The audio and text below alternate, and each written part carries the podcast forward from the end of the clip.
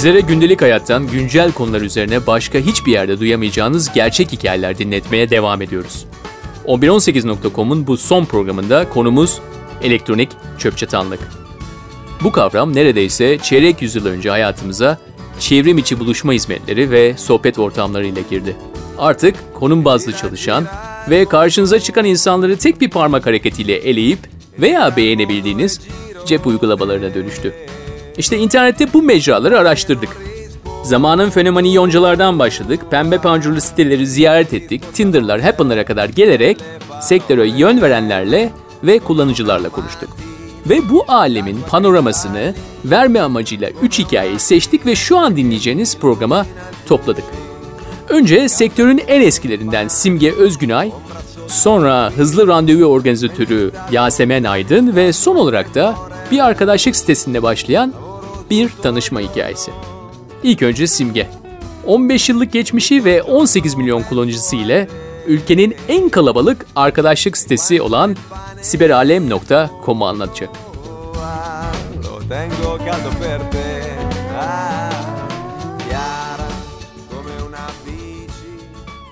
2009 senesinde e-ticaret siteleri yeni e, çıkmaya başlarken Idefix.com'un kurucuları e, yurt dışındaki çeşitli dating sitelerini inceleyerek Türkiye'ye de getirme kararı alıyorlar ve bu şekilde de Siberalem.com 2009 yılında e, onların vasıtasıyla ortaya çıkıyor ve o zamandan bu zamana da aynı istikrarını koruyarak da devam ediyor şu anda.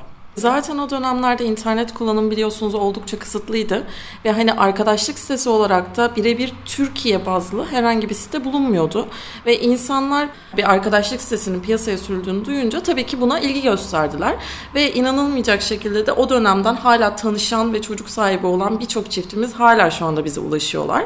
Aslında en temiz ve en düzgün bir şekilde girmiş olduk bu piyasaya ve bir şekilde de insanların ilgisini çekmiş olduk. İnsanlar çok pratik bir şekilde üyelik yaratabiliyorlar. Sadece bir iki adım var. Durumu soruyoruz, yaş soruyoruz, yaşadığı şehri soruyoruz ve hızlı bir şekilde üyelik yaratabiliyorlar.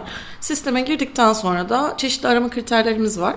Bu, kriterler doğrultusunda arama yapıyorlar ve istedikleri kişiye de ulaşarak mesaj yazma ya da sohbet etme şansına sahip oluyorlar. Herhangi bir yaş kriterimiz yok. Biz 18 yaş ve üzeri tüm kullanıcılara eşit şekilde ve düzgün bir platform sağlamaya başlıyoruz. Zaten siber alemin amacı sadece hani bir ilişki bulmaya yönelik değil. Aşk olabilir, sohbet olabilir, sadece arkadaşlık olabilir. Hani insanlar buraya girsinler, e, birbirleriyle iletişim kursunlar ve ne istiyorlarsa onu bulsunlar istiyoruz ve bunu da sağlamaya çalışıyoruz. Platform online olduğu için zaten ön yargıların olmaması kaçınılmaz. Bu ön yargılar da giderek kırılıyor. Çünkü biz en azından siber alem olarak kullanıcılarımıza en doğru platform sunmaya çalışıyoruz. Bunda nasıl sağlıyoruz? Bir şikayet geldiği zaman müşteri hizmetlerimiz günde 16 saat zaten hizmet veriyorlar. Her şikayeti karşılıyoruz. Herhangi bir sorun yaşandığı zaman birebir hizmet veriyoruz. Hem telefon yoluyla hem mail yoluyla kullanıcılarımıza dönüyoruz. En güvenilir ortamı sağladığımızı zaten kullanıcılara hissettiriyoruz. Onun dışında hani ön yargıların biraz daha kırıldığını şu şekilde bir ayrımına varıyoruz. Bundan 5-6 sene önce kadın kullanıcılarımız özellikle hani bir iki fotoğraf eklerlerken şu anda 5-6 fotoğrafa kadar çıkmış durumda ki biliyorsunuz hani kadın kullanıcılar çok daha fazla ön yargılılar. Ama bunu da kırmayı başarıyoruz.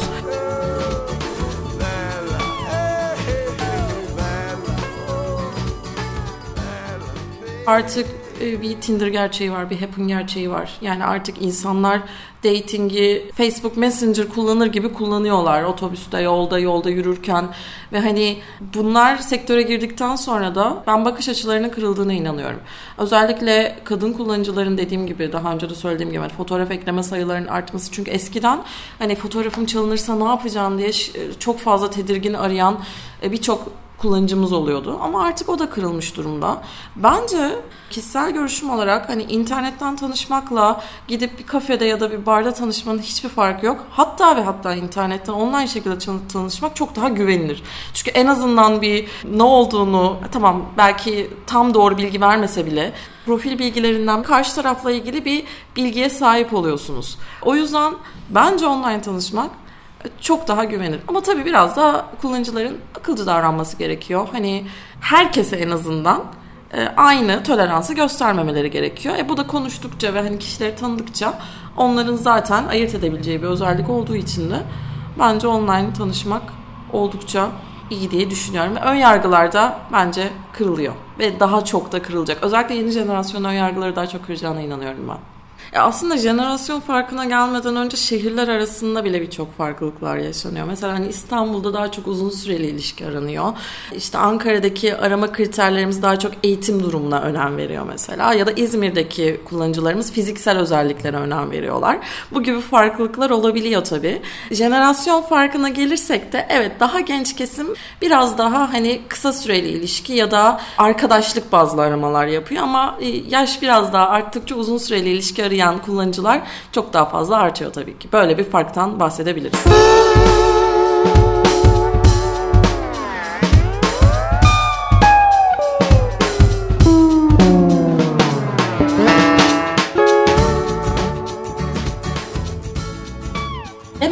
Baktığımız zaman asosyalleşen bir düzene giriyor gibi geliyor bana ülke insanları. İş koşuşturmacası, diğer şeyler ve insanların sosyalleşmeye bir şekilde hiçbir fırsat yaratamıyorlar. Aslında siber alem olarak da bu kadar istikrarlı devam etmemizin nedenlerinden biri de evet bu kadar asosyal bir yaşantının içerisinde belki hiçbir zaman karşılaşamayacakları insanlarla en azından bir merhaba, ufacık bir sohbet etme şansı sunuyoruz. Hatta bir kişi çok sosyal bile olsa buradan belki 15 kendisine 15 kilometre uzaktaki bir insanla belki hiç tanışamayacak. Ama yine de ona ulaşma ve en azından bir dediğim gibi sohbet etme imkanı sunuyoruz. Birebir bütün profilleri ve fotoğrafları manuel olarak kontrol ediyoruz hiçbir şekilde bir sisteme girmiyor. Müşteri hizmetlerimizdeki arkadaşlarımız fotoğrafları da profilleri de bakıyorlar. Sahte fotoğrafı gerçekten tanıyoruz. Bunu araştırıyoruz tabii ki hani Google Search vesaire şeklinde ve bu üyelikleri direkt iptal ediyoruz. Yani sisteme dahi sokmuyoruz. Zaten herhangi bir onay aşamasından geçmeden profillerin görünmesi mümkün değil sistemde ya da birilerine ulaşabilmeleri.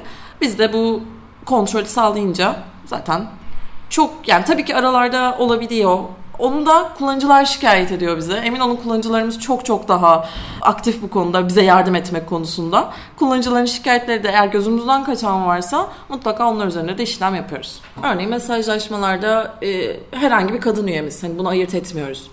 E, rahatsız edici bir mesaj alıyor. Müşteri hizmetlerine ulaşıyor. Biz olabilir demiyoruz. Biz birebir kullanıcıyı kontrol ediyoruz ve birebir üzerine yaptırım uyguluyoruz. Ya tabii ki çeşitli delillerimiz doğrultusunda, hani çeşitli kontroller doğrultusunda ve akabinde en güvenilir ortamı sunduğumuzu bir şekilde üyelerimize bunu gösteriyoruz. Siber alemden geçen üye sayısı 18 milyon 2009'dan bu yana. İnsanlara eğlenebilecekleri, istediklerini bulmalarını sağlayacak bir platform yaratmak bizim amacımız. Ve biz doğru, insanlara huzurlu ve bunları sağlayabilecekleri bir platform sunduğumuz sürece de bizim rahat uyumamıza en büyük vesile. Bu bizim en büyük karımız açıkçası.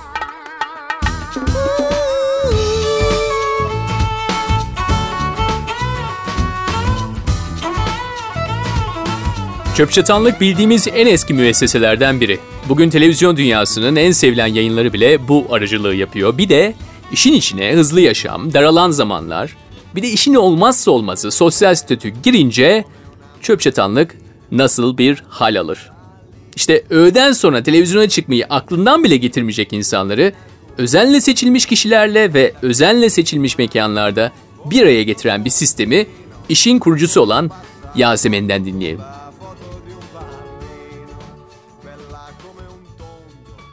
10 yıl Amerika'da okudum ve yaşadım ve çalıştım da. Özellikle Orada hiçbir arkadaşım ya da çevrem olmadığı için e, speed dating'e çok gittim.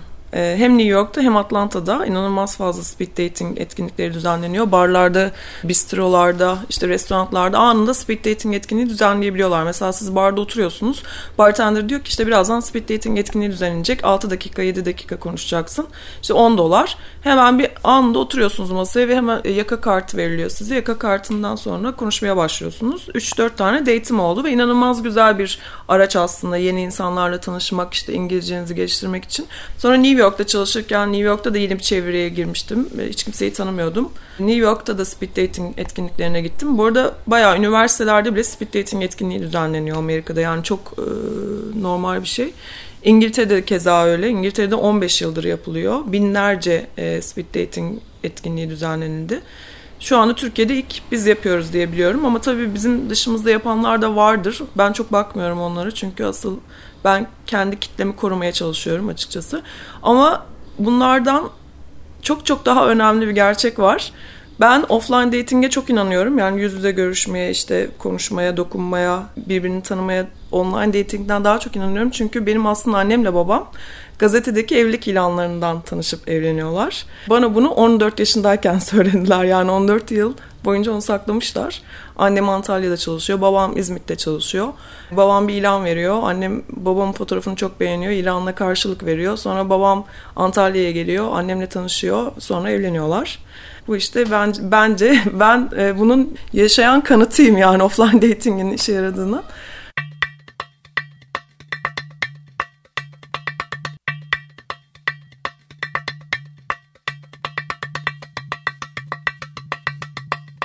Benim istediğim şey şuydu. Şimdi benim üç farklı çevrem var. Yani Cihangir'de oturduğum için burada bir çevrem var. İşte sanat camiasıyla alakalı bir çevrem var. Bir de işte benim kendi arkadaşlarım, sosyal çevrem var. Ve bu çevrenin dışına asla çıkamıyordum. Çünkü freelance çalışan biriyim. Kurumsal bir şirkette çalışmıyorum. Biriyle tanışmak çok zor oluyordu e, nasıl tanışabiliriz, nasıl çevremizi genişletebiliriz derken ki bu sadece benim değil birkaç tane daha kadın arkadaşımın dilemmasıydı. Beraber bu işe başlayalım dedik. İlk önce ben e, kendi arkadaş çevremle başka böyle işte atıyorum sanat camiası çevresini tanıştırdım. O birinci etkinlik mükemmel geçti. Hatta şöyle söyleyeyim akşam 8'de başlamıştı. Sabah 4'te falan bitti yani o kadar muhabbet sohbet ilerlemişti. Oradan zaten 4 tane çiftimiz var hala çıkıyorlar. Ya ilk etkinlikten bayağı iyi bir başarımız var ki 13 çiftten 4 çift çok iyi. Sonra ikincisini yapalım dedik. Ondan sonra birkaç kişi aslında benimle ortak olmak istedi. Ya biz de bunu yapmak istiyoruz. Bizim de arkadaş çevremiz gelsin derken Tamam dedik ama bizim için en önemlisi referanstı. O yüzden yani birinci circle arkadaşlarla ikinci circle arkadaşları tanıştırmak. O yüzden mesela benim arkadaş çevremle atıyorum Fırat'ın arkadaş çevresi, Fırat da benim çok yakın arkadaşım. Onun arkadaş çevresini tanıştırmak. Derken bu iş biraz büyüdü. Sonuçta katılan insanlar da başkalarına referans olmaya başladı. Özellikle yabancılar. Ve bir yabancının aslında e, speed dating'de olması çok çok çok iyi bir şey. Çünkü yabancılar çok daha rahat iletişim kurabiliyorlar. Hiç çekinmiyorlar, hiç utanmıyorlar. Her şey hakkında soru sorabiliyorlar. O yüzden çok seviniyorum. 2-3 tane yabancı olduğu zaman bir etkinlikte. Ama sonra birkaç tane mecrada çıkmaya başladık ve artık yüzlerce haftada e, katılım formumuzu dolduran insan olmaya başladı. Tabii buna bir çözüm bulmamız gerekiyordu. O yüzden onların Facebook ve Instagram hesaplarını alıp yani sosyal medya hesabı olmayan hiçbir katılımcıyı kesinlikle kabul etmiyoruz. Sosyal medya hesaplarına bakıp eğer bizim tanıdıklarımızla arkadaşlarsa veyahut da tipi düzgünse yani ben açıkçası konuşmayacağım insanı kendi etkinliğime çağırmıyorum. Ben yani bu işin gerçekten çok güvenilir ve çok titizlikle yapılması taraftarıyım. Çünkü çok yanlış yerlere de gidebilir. Onu düşündüğüm için kendim de çok dikkat ediyorum hakikaten çağırdığımız insanlara. Haftada bir kere düzenliyoruz. Arada bir haftada iki oluyor. Ee, pazar günlerine özellikle çok büyük bir istek var. İnsanlar çalıştığı için hafta içi gelmek istemiyorlar.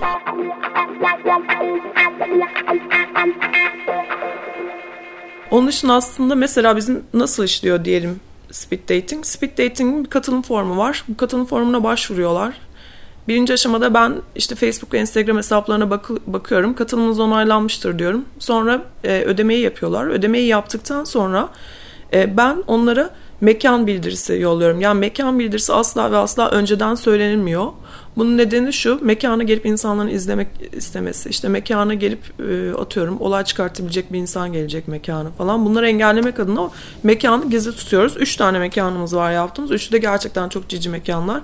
Onlar da asla müşterilerini açmıyorlar biz bu etkinliği düzenlerken. Yani saat 8 ile 10 arası bu sadece speed dating etkinliğine özel bir e, mekan oluyor. Speed dating etkinliğine geliyorsunuz. Kadınlar masaya oturuyorlar.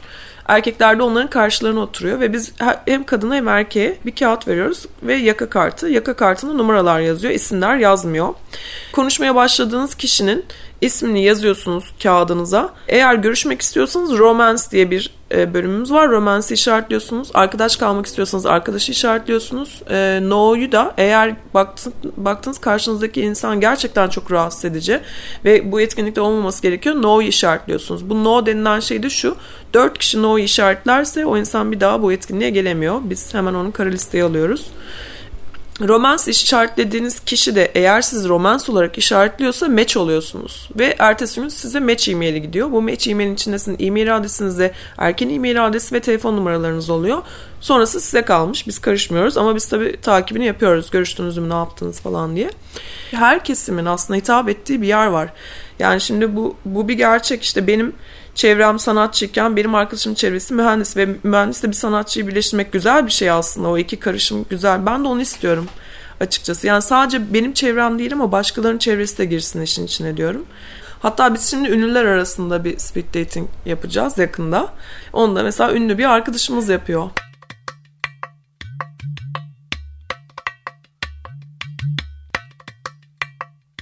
Şu anda insanlar çok çalışıyorlar. Sabah 9'da işe gidip akşam 10'da 11'de çıkan insanlar var. Veyahut da bütün hafta sonu cumartesi günü bile çalışan insanlar var. Yani zaman kısıtlaması olduğu için insanların date ve ilişki ayırabilecek zamanları yok. Gerçekten yok. Türkiye'deki açıkçası ilişki sitelerini çok iyi bilmiyorum. Ama bildiğim Tinder, Happen ve OkCupid var. Zamanında ben de OkCupid'i çok kullandım bu arada. Ama yani işte OkCupid'de de şöyle bir olay var. Herkes sizi görüyor falan. Yani mesela siz bir adamla tanışıyorsunuz. Adam fotoğraftaki adam olm- olmuyor. Çünkü Facebook'ta login yok. Tinder'da Facebook'ta login'i o yüzden zorluyorlar. Gerçek kimliğinin orada olması için. Tinder'a gelelim. Tinder güzel. Çünkü dediğim gibi kendi kimliğinizle girmek zorundasınız. Tabii Facebook'ta da farklı işte e, sahtekar olan insanlar Facebook'ta da enteresan hesaplar açıp oradan da giriş yapabiliyorlar. Tinder'da işte iki kişi birbirini beğendiği zaman match, match oluyor ve hemen message box açılıyor. Oradan konuşuyorsunuz sonra görüşüyorsunuz. Üçüncüsü de şey Happen. Happen'da lokasyon based. Yani siz yolda yürürken işte sizin yanınızdan geçen o yakışıklı erkeği eğer tanımak istiyorsanız Happen açıyorsunuz. Eğer o oradaysa yani Happen'daysa onunla konuşabiliyorsunuz. E, bana sorarsanız online dating de güzel bir şey tabii zamanı olmayan insanlar için. Ama biriyle beraber olmak istiyorlarsa işte speed dating onlar için mükemmel bir etkinlik. Çünkü bir gecede 15 kişiyle tanışıyorsunuz ve o 15 kişi seçilmiş insanlar oluyor. 19-20 tane çift var yani. Onun dışında date edenler de var.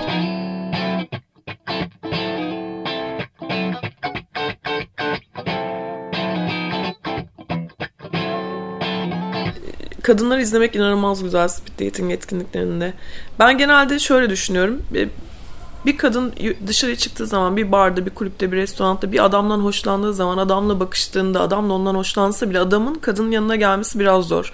İşte e, sosyal baskı, işte reddedilme korkusu, işte statü farkı falan filan gelemez, konuşamaz ve o bir türlü olmaz. Burada sizin hiç konuşmayacağınız insan da var ama sizin çok hoşlanabileceğiniz insan da var. Sizin aşık olabileceğiniz insan da var. Yani bu kadar farklı çeşitte, farklı sosyal çevredeki insanlarla dörder dakika konuşup konuşmak e, kadının böyle kendine olan güvenini arttırıyor ve sürekli gülecekler işte o e, mimikler değişiyor işte body language bir anda değişiyor ve onları izlemek inanılmaz güzel geliyor. Hatta her çıkan aynı şeyi söylüyor. Yani kadınlar bize sürekli e-mail atıyorlar. Çok güzel bir etkinlikte inanılmaz eğlendim. Arkadaş da yapıyorlar. Bu arada bizim etkinliklerde sadece işte sevgili değil çıkıp iş kuran insanlar bile var. Yani son olarak eklemek istediğim şu var. Speed dating gerçekten çok eğlenceli. Özellikle de işte bu biraz önce anlattığım gibi bu kadar titiz bir çalışmanın sonucu insanlar aslında birini bulmak veyahut da işte biriyle beraber olmak için değil bir deneyim için geliyorlar. Ve bu deneyim bence başka bir şeyle karşılaştırılamayacak bir deneyim. Yani Tinder gibi değil çünkü bu. Hakikaten 15 insanla orada tanışıyorsunuz, arkadaş oluyorsunuz, bir anı paylaşıyorsunuz, 4 dakikayı paylaşıyorsunuz. Hatta şöyle ki etkinliği bitirdiğimiz andan itibaren ben insanlara etkinlik bitmiştir kağıtlarınızı verin diyorum ve masadan ayrılmıyorlar. Hala konuşmaya devam ediyorlar. Çoğu insan şey diyor keşke 10 dakika olsa ama şöyle yani 4 dakika siz 10 dakika diyorsunuz ama yan taraftaki insan konuştuğu insandan belki memnun değil. 4 dakika olması gerekiyor o yüzden. Yani asıl olay hoşlandığınızı anlamak ve ondan sonrasını getirebilmek.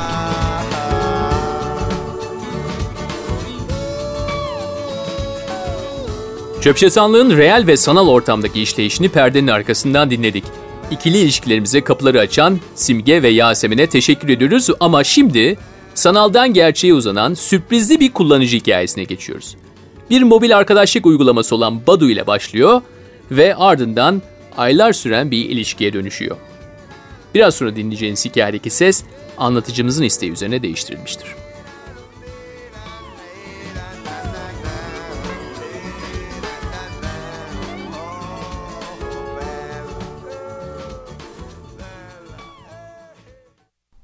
Güzel ilişkiler yaşayabilen bir insan değilim. Hani çok küçük yaşımda başladım hani sevgili edinmeye tabiri caizse.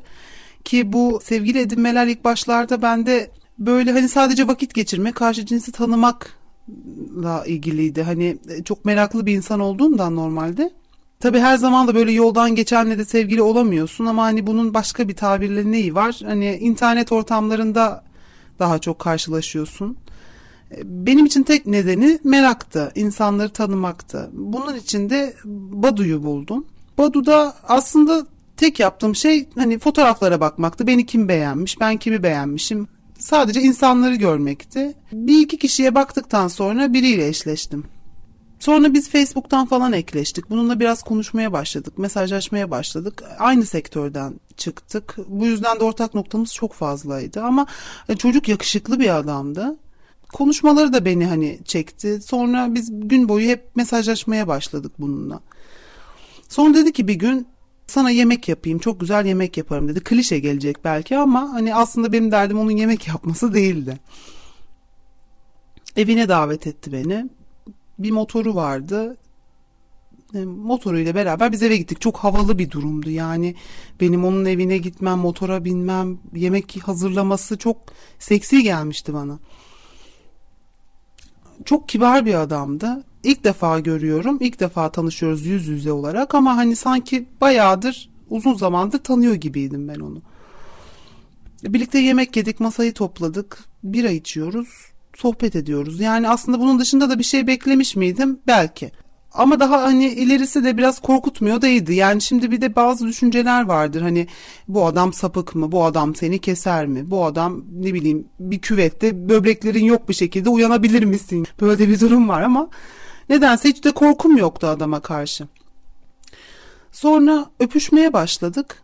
Tabii biranın da verdiği etkiyle gecede saat geç olmuştu biz aslında beklemediğim şekilde bir anda sevişirken bulduk birbirimizi yani ama sonrasında sevişirken de aklımdan da türlü türlü sorular da geçmiyor değil. Sevişme bittikten sonra adam bana sevgilim ol benim dedi. Yani sevgilim ol dedikten sonra tabii bu onun için belki ciddi bir şey olabilir ama bana biraz oyuncak gibi geldi. Sevgilim ol tamam sevgilin olayım falan. Sonra ben o, o gece orada kaldım. Ertesi gün işe gittik beraber. Aynı yerlerde, yakın yerlerde oturuyorduk en azından beni bıraktı. Böyle akşama doğru mesajlar. Nasılsın, ne yapıyorsun, hayatımlar, canımlar. Başladık böyle. Bu adam da her şey çok hızlı ilerlediği gibi beni de içine çok hızlı aldı. Ben bu adama sevgilim demeye başladım. Tek görüştüğümüz nokta da eviydi. Mesela ben haftanın üç günü onda kalmaya başladım. İlk başlarda çok eğlenceli geliyordu. Çünkü ev arkadaşları da vardı. Ev arkadaşlarıyla da arkadaş oldum. Onlar da çok yakınım oldular benim. İki erkek bir kızla yaşıyordu. Kızla zaten çok yakın oldum.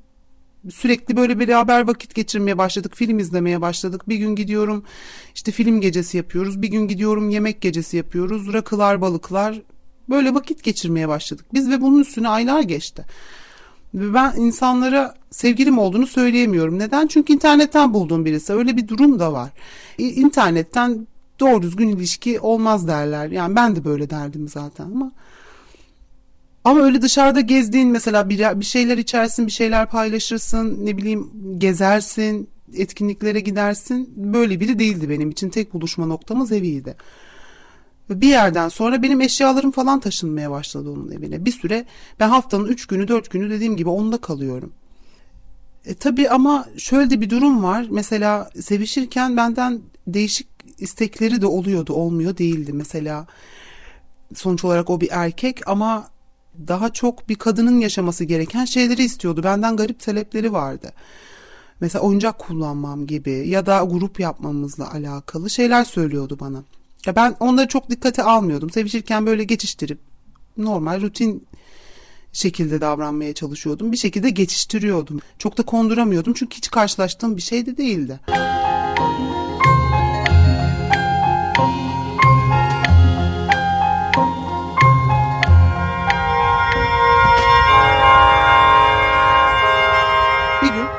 Tabi aradan 4 ay 5 ay geçmiş.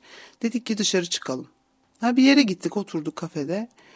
Bir adamın gerçekten de benimle paylaşacak bir şeyi de yoktu. Yani biz orada oturduk o kafede ama çok sıkıldık. Hiçbir şey söylemiyoruz. Manzaraya bakıyoruz, insanlara bakıyoruz, birbirimize bakmıyoruz. Böyle bir saat geçirdik ve benim için cehennem azabıydı gerçekten. Sonra ha bu raf yapmak istedi odaya. Raf yapmak istedi. Doğal olarak bütün oda batmış durumda. Böyle her şey her yerde, kıyafetler bir yerde, işte raflar tam takılmamış bilmem ne. E, tabii o sırada da alelacele gitmiş işe. Ben de eşyaları topluyorum. Onun bir komodini vardı ve çok fazla eşyası var. Çok fazla kozmetik eşyası var. Ne bileyim kreminden tut, parfümlere kadar bilmem ne. Bir yağı vardı. Normal bebek yağları. Bu yağ hep orada dururdu. Sonra dikkatimi çekmeye başladı. Bu yağ sürekli yer değiştirmiş. Komodinde duruyor.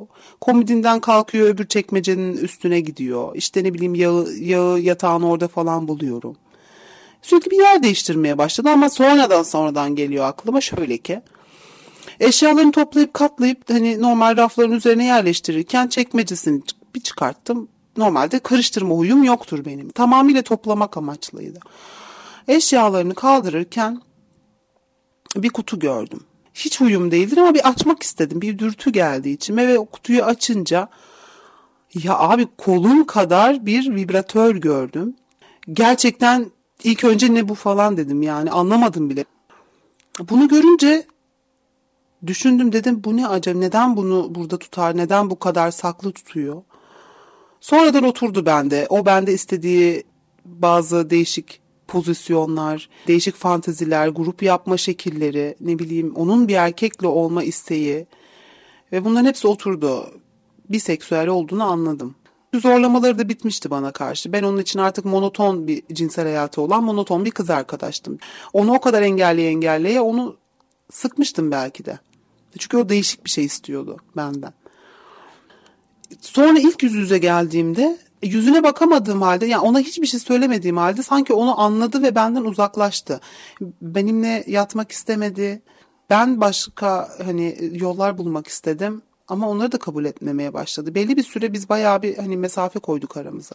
E tabii içimi içimi kemiriyor ama bir şey de diyemiyorum. Sonuç olarak aslında toplumsal olarak da belki onun baskısından dolayı hani kimseye söyleyemeyeceğim bir durum olarak düşündüm. Ama hani dayanamadım çünkü birkaç gündür de evde kalıyordum ve gelmiyordu. Gelmek yani yoğunluğunu katıyordu işin içine. Ev arkadaşlarından biriyle kız olan da ben bütün her şeyi anlattım. İçimi döktüm. içerken anlattım her şeyi. Dedim böyle böyle bir durum var ve kız şok oldu. Bütün ev arkadaşları şok oldu. Öğrenmiş durumda. Yani onlar da öğrendiler. Sonuç olarak bir şey bir yerde kalmıyor ki. Aynı evde yaşıyorsun. Bu adamla ben belki 7-8 aydır beraberdim ve 6-7. ayda bunu öğrenmişken bu adamla bu insanlar 4 yıldır 5 yıldır yaşıyorlar.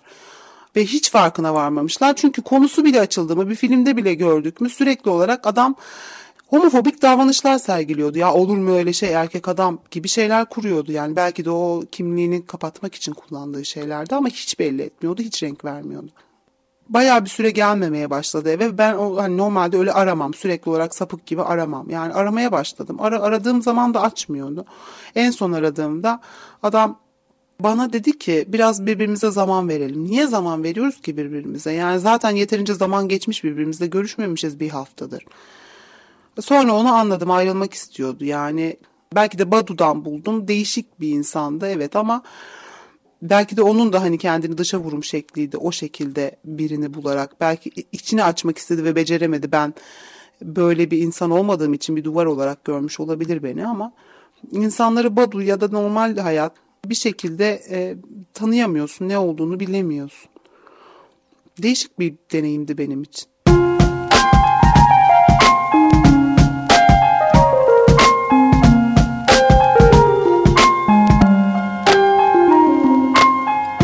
Geçen o kadar yıla ve milyonlarca kullanıcıya rağmen internet tanışıklıkları hala etrafça uygun görülmediği için olup bitenler fazla dile getirilmiyor. Halbuki bu öyle bir yol ki dönüş yok. Yaşam dilimimiz boyunca bu ülkede her yıl daha fazla insan internet aracılığıyla birbirini bulacak. Hadi şimdi konu aldığımız siteler gibi biraz da biz güven telkin edelim. Hayatın diğer alanlarında olduğu gibi bu alanda da bütün olup bitenleri dinleyebileceğiniz Hatta zamanla anlatabileceğiniz bir yerdesiniz. 1118.com Evet bu promodan sonra Aşkın E-Hali adlı programımızın sonuna geldik. Aşkta ve meşkte işleriniz rastgele.